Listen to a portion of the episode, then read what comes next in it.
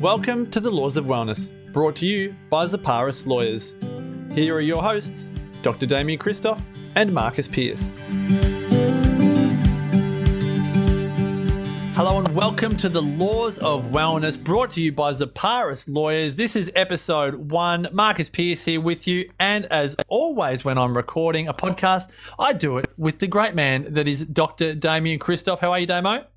Ah, oh, PC, I am so good, mate, and I'm very excited about today. You know, kicking this off with the great man Johnny Typaldos. What a what a great interview this is going to be, and what a great opportunity to be sharing um, contextual wellness and lifestyle based information with a great organisation. How exciting, mate! Absolutely, John Typaldos is the managing associate at Zaparas. John, welcome to the podcast. Thank you very much, Marcus and Damo, for having me. Um, I'm very excited to uh, be speaking to you, uh, boys. It's going to be uh, hopefully um, an interesting session. Go, e- go easy on me, Damo, please. oh no, JT, I've known you now for three or four years, I suppose. Um, and I and I love your family. Uh, you know, I love you. I love that we have continued to grow uh, together as a friendship. But at the same time, I've watched you blossom. Like I've seen your health go from strength to strength. And and the reason why we got you on to do the first episode is to give some context, to give some kind of framework to everybody at Zaparas about the leadership in your organization, why wellness is important, why wellness is important for you. Why do you drink water instead of you know something else you might drink? So, you know, I, I, suppose for me, I want to understand more about you too. So, Johnny, I'm going to just ask you why why do you think uh, health and well-being is important, and and why is it important to you? Uh, thanks, Damo. Uh, well, probably to answer that question, Damo, I think I, I probably need to provide a little bit of context about the type of work we do and the um, the area of law that we practice in, which is personal injury law. And I should say from the outset um, that it is work that does provide me with great fulfillment, but at the same time, it can be an absolute blood sport. Um, we, yeah, we we act for injured clients. Um, our clients are often damaged physically and mentally, um, often in pain. Pr- probably pretty similar to some of the clients you see, Damo. But you know, our clients are in desperate situations, often concerned about their future, etc., and they're looking to us to provide solutions for them. So even on the level of just one client, we're entrusted with a pretty heavy burden and responsibility.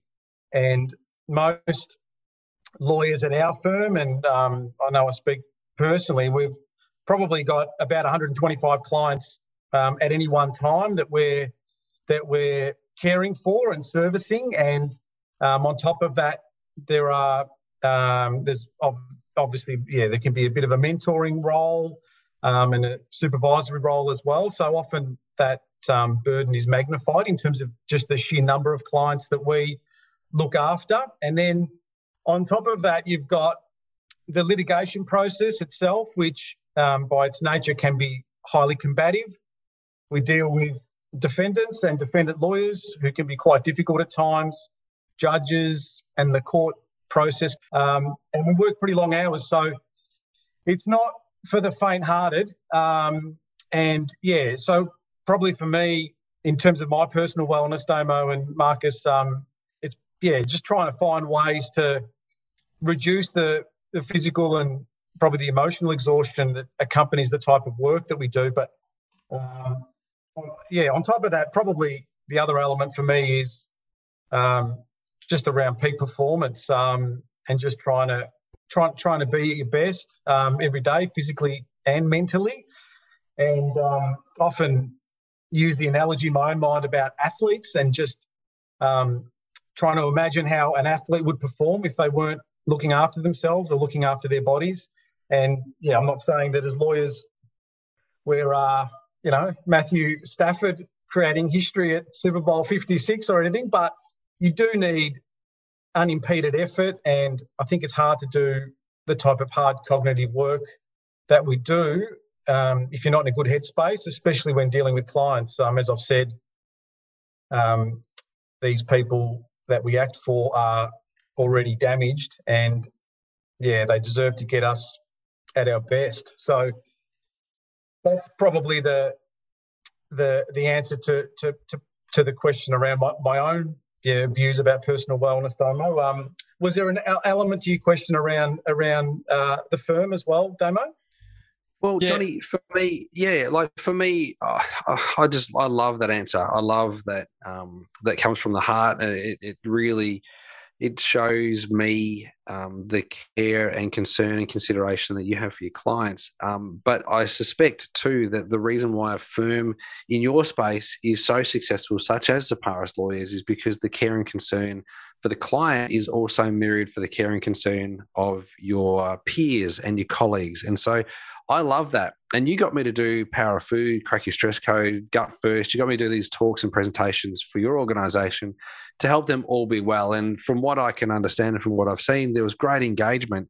And then you and I, you know, kind of discussed, or me and and and, and Jazz uh, discussed the uh, potential to bring a podcast series to give bite-sized chunks of information.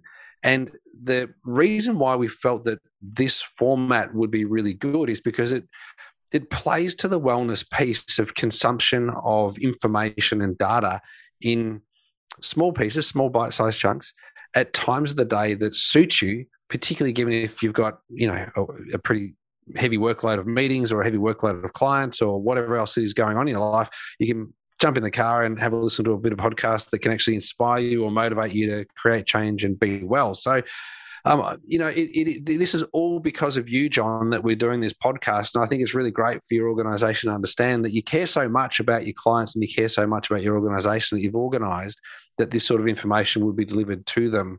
Um, for that, have you always been so mindful of those around you that you would, you know, consider that their well-being is as important as yours? Uh, it probably has uh, transition to this point over time, Damo, I'd have to say. Um, largely that probably mirrors the um, trajectory, I suppose, in terms of the, the, the particular roles I've had within the law firms that I've that I've worked at. Obviously, early on in the career, when you're just starting out, there probably is more of a one-dimensional focus in terms of your own work and um, your own well-being, and uh, yeah, just trying to find your feet and ground yourself and carve out a career. But as as the years have progressed and um, uh, for better or worse, responsibilities have probably shifted and, and enlarged, I'd have to say. Um, my, my mind, um, yeah, certainly well and truly has been on um, on the team and on uh, on our own uh, thoughts around wellness to the point where if you probably ask some of the people that uh, I work with directly, they often sometimes start by premising things like, I'll probably sound like a broken record here, but, um, and then we open up open up a bit of a conversation around um, around these themes. Um, it's yeah, for me, it's it's foundational, and um, and that's what I tell um, the people that I work with, and obviously care about very deeply. Um, I, I, I, um, don't think self care is selfish in any way. I think it is foundational. And from the firm's perspective, yeah, we are a client facing firm and um, we, we, we act for other humans every single day. And that's our organisational goal and our purpose. And, you know, obviously, who is it that serves our clients? It's our people. Um, who speaks to them? It's our people. Who prepares their court cases? It's our people. So, as an organisation, um, even on that on the organisational level, um, you know, do you want your people to be unhealthy or tired or you know shitty, um, and everything that accompanies that, like absenteeism and burnout and staff turnover, or do you want your people to be energised and engaged and positive and motivated? Um, and uh, I think uh, even just from that business needs perspective, I think the answer is pretty simple and pretty clear. But on your point, Damo, I, I, I think, yeah, it, it, for me, it goes beyond that. Um, it's foundational. I think any organisation should be investing in their people unconditionally because of the, the care for the people that um, work within your organisation. And um, I think if that happens, uh, it serves the business's needs as well. Because why would anyone want to go and work anywhere else? John, what about for your own personal, um, I suppose, strategies and, and, tactics for wellness? Because, like you said, there's a lot of pressure, particularly in the type of law that you practice at Zaparas, and keeping yourself uh, healthy and well is absolutely paramount. And as you said, that's for everyone because you are in the in the business of helping people. So, uh, individually for yourself, you, you mentioned or Damo mentioned at the top that you've known each other for three or four years. But how long have you been into uh, peak performance and keeping yourself at the top of your game. And and as we record this, what specifically do you like to? Uh, what rituals do you have for your own wellness that you'd like to share with uh, the wider team? Ah, thank you, uh, Marcus. Um, yeah, it's a good, really good question, and uh, I was actually reflecting on that a little bit uh, before today because I, I didn't know I tried to press Damo on what he's going to ask me. I, he wouldn't give me anything, so I did a little bit of personal reflecting on some of this stuff. I asked myself that question, Marcus, about um, my own journey around around these themes, and I was probably really lucky in a way because um, growing up, Mum was ahead of her time on this stuff. Um, uh, bit of a fun fact, but Damo and I we didn't know this at the time, but we grew up in the same hood. Um, One street away from each other, pretty much. I was in Templewood Avenue, Noble Park North. I think you were Aberdeen Drive, were you? Yeah, I was Aberdeen Drive. Yeah, exactly. So yeah, my, my early days in um, Noble Park North, Mum, and this is in the '80s. So before some of this stuff became fashionable, Mum was really big on um, conscious food choices um, and making sure that what she fed us was um, nourishing us in a way that um, you know gave us maximum vitality. And um, you know, she'd bring home like brown pasta and brown rice. And, I thought that was just my mum. oh, but, but this is before you get the really good quality stuff that you find these days. But yes, um, so I I was set on a really good path, I suppose. Um, so from a really young age, we we never had you know, junk food in the house. Uh, there was no such thing as soft drinks. Uh, you know, sugary breakfast was non-existent. So um, I think that gave me a really good foundation early on, and probably gave me a really good, um, uh, yeah, really good example, I suppose, in terms of you know building on that as the years have gone on. And Marcus, yeah, it's probably been a bit of a journey to be honest, but um, I have been very careful and conscious about, particularly dietary choices, uh, over a very, very long period of time. Uh, some of the more recent things I have introduced in terms of my wellness and um, the, the main pillars for me are really are diet, movement, sleep, and probably the more fluffy uh, concept of just general purpose. But um, the diet, I think I've had um, entrenched for quite some time, but some of the other things have been more recent, um, probably over the last three, four, five years. Um, I've introduced some other, you know, wellness um, habits for myself, which I found very, um, very beneficial and very useful. But yeah, it's been a bit of a journey, uh, Marcus, but it is something that I've been really conscious of over, over a very long period of time. JT, um, what are some of those other wellness things, just quickly? Because I I know that you do chiro, and you do chiro not because you're in pain or because you've got you know bad back or anything. You do chiro to stay well. But what else are you doing um, to to keep on top of things? Yeah, um, so I, I do chiro once a week, as you know, Damo. Yep. Um, I hope you do not think I'm cheating on you, but I've been seeing a um, Chinese medicine doctor over the last six months as well. oh, Damo's um, Devo. I can feel the tears rolling down his cheeks at the moment. I, I was just slipped off my chair like, a, you know, like I've melted. like a cartoon. We'll move past that one as quickly as we can. But no, no, just twist the knife in. This is beautiful. Uh, no, Damo, I'm sorry, but um, yeah, I've been seeing uh, this really wonderful man. Actually, he reminds me of uh, Mr. Miyagi. he's, uh, his name's Dr. George, and uh, he's yeah, just a really kind, wonderful man, as as as as, as you've been to me, Damo. And um, probably as I'm getting older, I'm probably uh, yeah, much more open to, to other things in terms of wellness. So I I, I wanted to um, get out of my comfort zone a little bit. And I, I, I took the plunge and went and saw Dr. George, and I've, I've absolutely um, loved seeing him. He's put me on.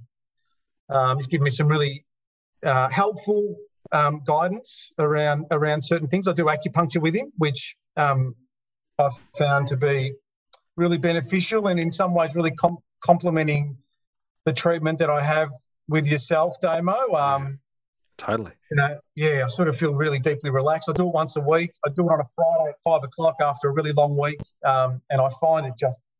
So I usually see you on the Thursday, Damo, and then on the Friday I'll see Dr. George, and it just gives me that little um, little little um, uh, yeah, just that little gap between my work week and my weekend, which I find really beneficial. Um, oh, I love that. I love that. And there's you know, a lot of commentary around the third space um, at the moment, and uh, and making sure that you navigate and bring the third space into your life. And that could be something that Marcus and I might talk about as the third space and do an interview on that because I think that's a really important um, piece that you bring into your you know your the the the that break that gap between family and work there's that space that time that you get to spend on your own um, yeah. is, is, so important it's it's a great it's a great thing johnny um, i'm reflecting on your mum and you growing up in templewood and uh, and and also your heritage being greek um, I don't think that's any surprise. And then um, when I look at the list of employees in your organisation, there is a contingency of uh, of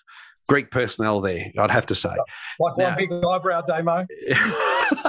there's a big eyebrow there. There's no doubt about it, and I love it. And and and you know, I want to be Greek, and uh, oh, a lot I know, of people. I know you do, Damo. I, do. I know your, your love affair with Icaria. Oh my gosh, jeepers! It, but you know, Marcus and I share that same love affair. Um, but when I go to Greece, people think I'm Greek. When I go to the market at Dandenong, the the um, the stall owners come to me and they go, "You're Greek. You're my son." And I and I say, "No, no, sorry, I'm Czechoslovakian. Sorry, mate, I'm Australian." but but being Greek and a family-based business with a really strong um, Greek underpinning, you know, yeah. cultural piece. Um, and and you know how much I love Ikaria. Um, I want to ask you a question. Are you having a panigiri this year? Um, and is there a Zaparas wine label? What's going on? Oh, that's an interesting question. Um, this is so good. The answers better be yes and yes. I, this is the perfect opportunity to throw one of our partners under the bus, but I'm not going to do it, Damo. um, but look, we, we we've unfortunately, yeah, we, we're we're we are a t- we're a very tight knit group. Uh, we um, we spend a lot of time, obviously, with each other at work, and there is a really deep care and affection um, in terms of the people that we work with. Unfortunately, we've uh, you know, with the COVID sort of curveball, we um, haven't spent or connected with each other as much as we probably would have liked to over the last couple of years. Um, obviously, hopefully, this year is a bit of a time for redemption on that front. But, um, but yeah, there's no doubt, Damo, that there's a there's that there's a real central theme around um, community that flows through the firm, and yeah, on a, on a, on a, on the level of our DNA, I've got no doubt that that probably does have something to do with, uh, with the Greek origins of the firm, Damo, no doubt. Well, we're expecting by the end of this series that Zaparas wine is definitely a thing, and um, there may be a some piece of land that you might want to invest and put on the expense list out in the Yarra Valley somewhere. And uh, yeah, yeah. we can definitely help with that. Um, John, we've absolutely loved this conversation, and we've got plenty more coming on the laws of wellness. And uh, we have you to thank for this initiative. So thank you so much for sharing your wisdom. And again, we really uh, look forward to sharing the laws of wellness with the Zaparas team over the coming weeks. Uh, love your guts, boys. Thank you very much. Thanks, Johnny. See you.